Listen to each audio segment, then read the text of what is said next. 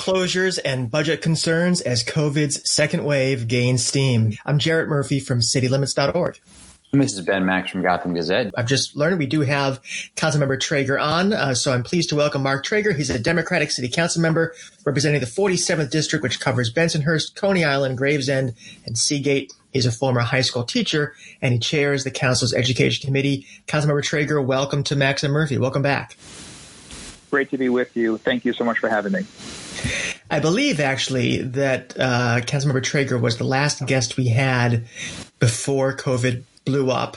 Um, we had him on in March um, with a public health expert to talk about things that were developing. At that point, and I have to admit to this, I poo pooed a, pet- a, petition circulating by high school students saying that schools should be shut down. Uh, I thought that was ridiculous, and obviously uh, they were right and I was wrong. Uh, Councilmember Treyger, what is your reaction to the announcement the mayor made today? My my initial reaction was that it doesn't have to be this way. Um, this is a structure which which the mayor created on, on his own accord. Um, I'll also note, and I think I speak for many uh, folks and, and, school stakeholders, that I think folks are tired of the pissing match between uh, City Hall and Albany. Um, this has this disproportionately impacts our most vulnerable children and families. I was already contacted by a hospital worker asking me uh, what is she going to do for childcare tomorrow, what she's considering taking off work tomorrow uh, to care for her to care for her son, which means that uh, she also will not be uh, working and caring for patients in the hospital in the middle of a pandemic. Um, I also want to say that when I worked on a on a proposal back in July with educators and other stakeholders. Yes, first and foremost, I centered safety, but I also centered equity. And uh, tomorrow, uh, over 77,000 children will not be able to shift to remote learning because they're, they're still in need of a device and reliable internet, something that I've been pushing for for months. And the mayor only recently decided that he was going to order 100,000 iPads, which still many of them have not come in.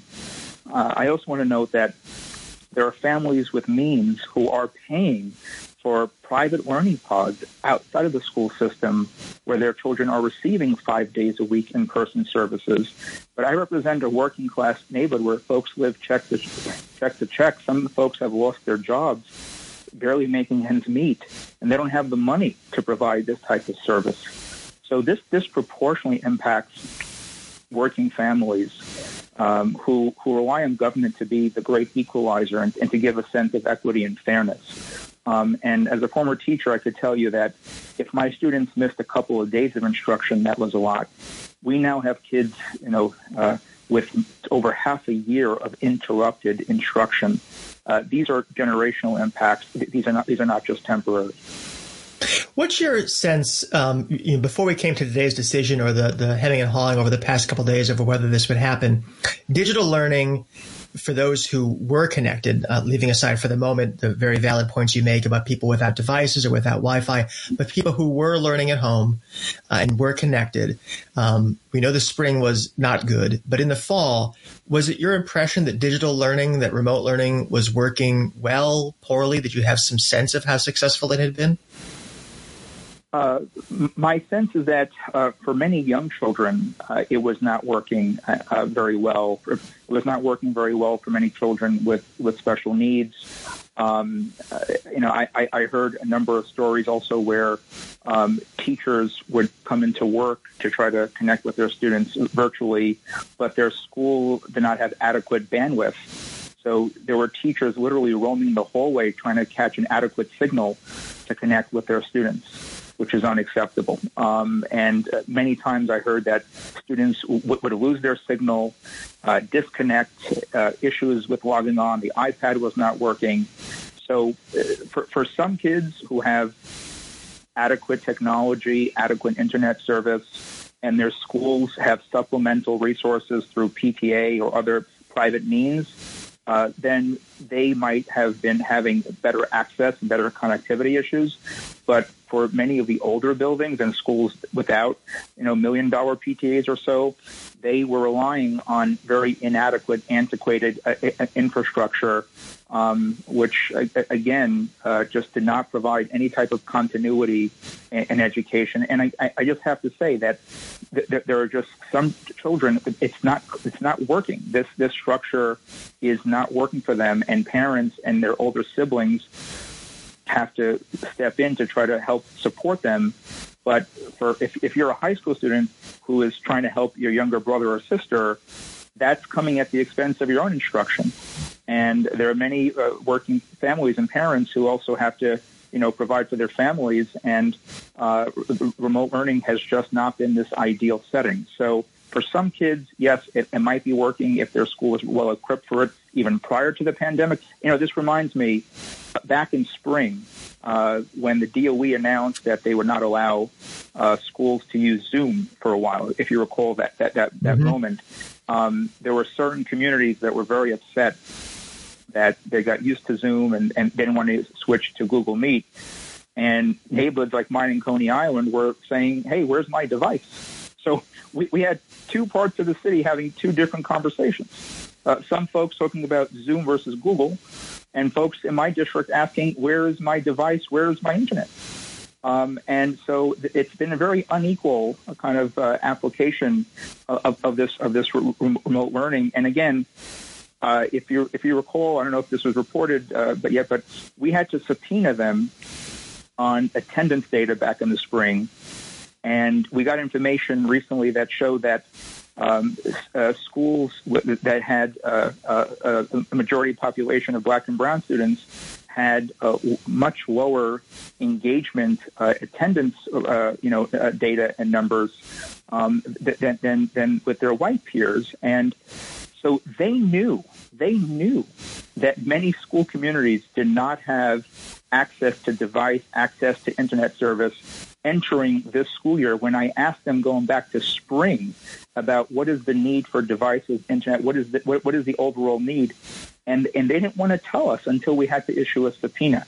So the only thing worse than 77,000 kids not having a device and internet service is entering the school year knowing this very painful painful reality. And again, as of this moment, many of the of the devices still have not come in many children living in shelter still cannot even connect to a Wi-Fi signal in their shelter because of inadequate infrastructure, something which they knew about for, for, for a long time. Councilmember, uh, to talk about some of the numbers uh, related to today's decision, what is the latest count in terms of how many public school children were doing hybrid learning. I know at the outset of the year, it was a little less than half of the million or so students, and I gather it has dropped since then. Do you know what the latest figures were?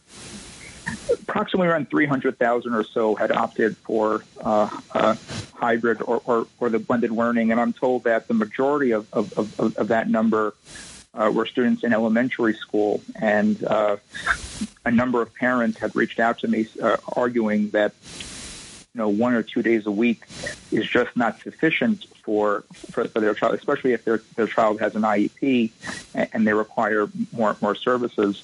Um, and also, I want to note for the record that there are children with IEPs that are required to, to receive uh, adaptive technology to help them uh, with remote learning. Many of them still have not received that as well. So I want to just note that for, for the public record. But the majority of which I'm told were younger children, elementary school children. Uh, many of the high schools were largely empty. Uh, one of the reasons for that is uh, in high school, you need to have uh, a, a, licensed teacher to, to teach the specific subject. Um, and if, if you know if, if you don't have that licensed teacher to teach whether it's science, math, or, or, or history, then you can't just put a, a, you know a random other person to cover that class. So in many cases, what's, what's happening in our in our high schools, uh, you have kids students coming in, uh, someone watching them in the class, and they're zooming with their teacher who's working from home. So many high school kids opted for remote after the, the first week of school realizing that this is not in-person instruction. This is virtual study hall. This is not what, what the mayor promised. So I could tell you for a fact that some of our large high schools in Brooklyn where they have rosters of over 3,500 students, only about 150 kids were showing up each day. So these buildings were, were largely empty. And think about all of the lost opportunities uh, to program services for young children and our most vulnerable kids. Uh, it, it's just, it's unacceptable. So you mentioned at the outset that this was a, kind of a crisis of the mayor's own making. That was obviously a reference to him setting this 3% citywide infectivity threshold as the tripwire for shutting down schools, for shutting down in-person learning in schools. Um, talk about your critique of that. You know, people have obviously said that it was silly to have uh, a kind of arbitrary citywide uh, baseline citywide threshold. Um, others have made the related argument that, uh, in, you know, s- students do not appear to be uh, contracting the disease at anywhere near that rate. Uh, there's very little transmission or, or evidence that kids can be super carriers. Um, so tell me what you think was wrong with the way the mayor set up the criteria for shutting down schools and, and whether you think any kind of a change is warranted now. I mean, I, I go back before he created this 3% threshold. Let's go back to spring uh, when we opened up th- those rec centers. For the most part, for the most part, it went relatively smoothly. Uh, I didn't hear about any type of major outbreak or major crisis at, at our rec centers. Which and just to clarify, rec center is this uh, regional uh, enrichment center, right? That's correct. These were the regional regional enrichment centers uh, opened up in each each borough to provide uh, emergency child care services for children of essential workers. Um, and to the credit of all the staff that, that, worked there, and they had safety protocols in place. They had a very strict class size limit. Uh, you know, masks, uh, nurses, PPE, you name it. Um, they were running relatively, you know, pretty pretty well. Uh, and so we already had some initial data prior to the to this to this structure. Um, and so what I'm saying is we can build on that. You know, we don't have to reinvent the wheel. We can build on that. Uh, have so, so-called you know, REC 2.0, but expand the eligibility to include all uh, all young children, uh, homeless children, children in foster care, children with IEPs and and that I think would help solve your, your, your, equity issue in addition to protecting our kids. I want to just note for the record, about 500,000 kids out of 1.1 million go to elementary school. Uh, so this is a way that kind of makes our system more manageable and manage density in the pandemic. Uh, many uh, elementary school kids tend to live closer to their school as opposed to their high school high school peers, and and also you know I would argue that you know, you're only four years old once, right? And if you're not reading at level by second grade, it's very hard to catch up catch up later. That's why I mentioned these are, are generational impacts. So to go back to your original question, we already had data before the mayor structure, and the rec centers they worked, and I think that we we can build on that to center both safety and equity. I'm going to keep harping on that on that term because again, many kids tomorrow will not have a device to learn from. Many kids tomorrow will not have the luxury of in-person services because because again, many families in and not the wealthier wealthiest zip codes will just not have those opportunities. And so this is the crux of your plan, which is you need to take the limited resources the city has when you do low density schooling and apportion to the students needed the most, the youngest, those with special needs, those who are homeless. That's that's the plan you've been pushing for a while. And I'm curious, have you had discussions with DOE or City Hall about that? What's their what's their comeback? Why don't they want to approach it that way? I've had repeated uh, discussions with City Hall and DOE about this proposal. Um, the, the, mayor wanted to stick to this to this hybrid plan because he wanted to have sort of like this one size fits all approach and try to have everyone back. Look, we're in a pandemic. Uh, you know, uh, there were certain pre-existing conditions plaguing our school system prior to the pandemic that inhibit our ability to fully you know, reopen. So, and that's where the, the state has a lot of responsibility here as well. Um, so, so the issues of, of class size is not new. The, the fight for more nurses is not a new fight. The fight for inadequate, uh, you know, ventilation system is not new. Um, they knew about this in advance, but having said that, and I also want to add that we still have a very severe, you know, staff shortage. uh, the, the, administration still has not told me, you know, how many teachers are we short by. Uh, but I could tell you that that issue has really uh, plagued the, the, high schools and middle schools, uh, where I'm told that there are significant staff shortages uh, because of some of the issues I mentioned earlier about, about uh, state licensing requirements. So we need to prioritize space, personnel, resources for our most vulnerable children and simultaneously ensure that every child from every zip code has adequate uh, technology and internet. And also, just to make note, many high school kids have shared with me that iPads are really not working for them. It's hard to type an essay on an iPad. They've been mm-hmm. asking for Chromebooks. They've been asking for laptops. I've been telling this to, to the DOE, and they're trying to order them now, but they're in competition with every school district uh, uh, across across America. But I've been telling the, the mayor's office this about six months ago uh, high school kids. I used to be a high school teacher. You know, many high school teachers are, are, are working with their kids on essay writing and, and preparation for regents. And although regents will be canceled in January, but you know, there, there are essay exams you have to prepare for. It's hard to type that on, on, on an iPad. And so they really haven't even taken feedback from, from our students really uh, as well one of the big questions, we just have a few minutes left, unfortunately. One of the big questions that came out in the mayor's press conference today was okay, school in person learning is shut down now again. Um, and now the question is obviously, when will it come back? How will it come back? What are the thresholds for that? You know, is it about the count getting to a certain point and staying there? Is there a chance the schools go back in session and then close again? Is there any way to give parents some kind of a sense, an outlook of how long this, they might last so they can make plans not on a day to day basis? We're in this now, uh, like it or not, because the mayor has ordered it. What do you think should guide the decision on when to resume uh, in-person, hi- hybrid in-person schooling? What should what should the city's approach be? Well, I, I, there's nothing stopping him from proactively planning uh, for, for families, even quite frankly, even prior to this announcement. But but I, I, I'm going to go back to this that we need to center safety and equity. They have to go hand in hand uh, because we, we still, first of all, we still have essential workers who are doing God's work. Uh, again, I mentioned before I was contacted by, by, by, a mom who works in a hospital and is now contemplating taking work off tomorrow to, to care to care for her son. Uh, but that means she will not be caring for patients in a hospital in the middle of a pandemic. Uh, we should never put any of our essential workers through through such a horrible uh, situation like that. So uh, I believe the mayor needs to cancel this hybrid model. I think it has it has failed failed our kids. It's not working. And think about we already have a severe staffing shortage. It exacerbates it, and I'll explain how it does.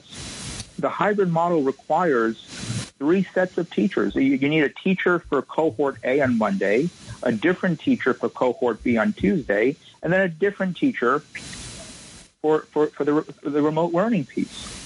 Where, where are you finding uh, teachers in, in, a, in the middle of a pandemic when many of our educators, understandably, have applied to medical accommodation? You know, and, and I, I, of course, I, I hear them and I sympathize with them.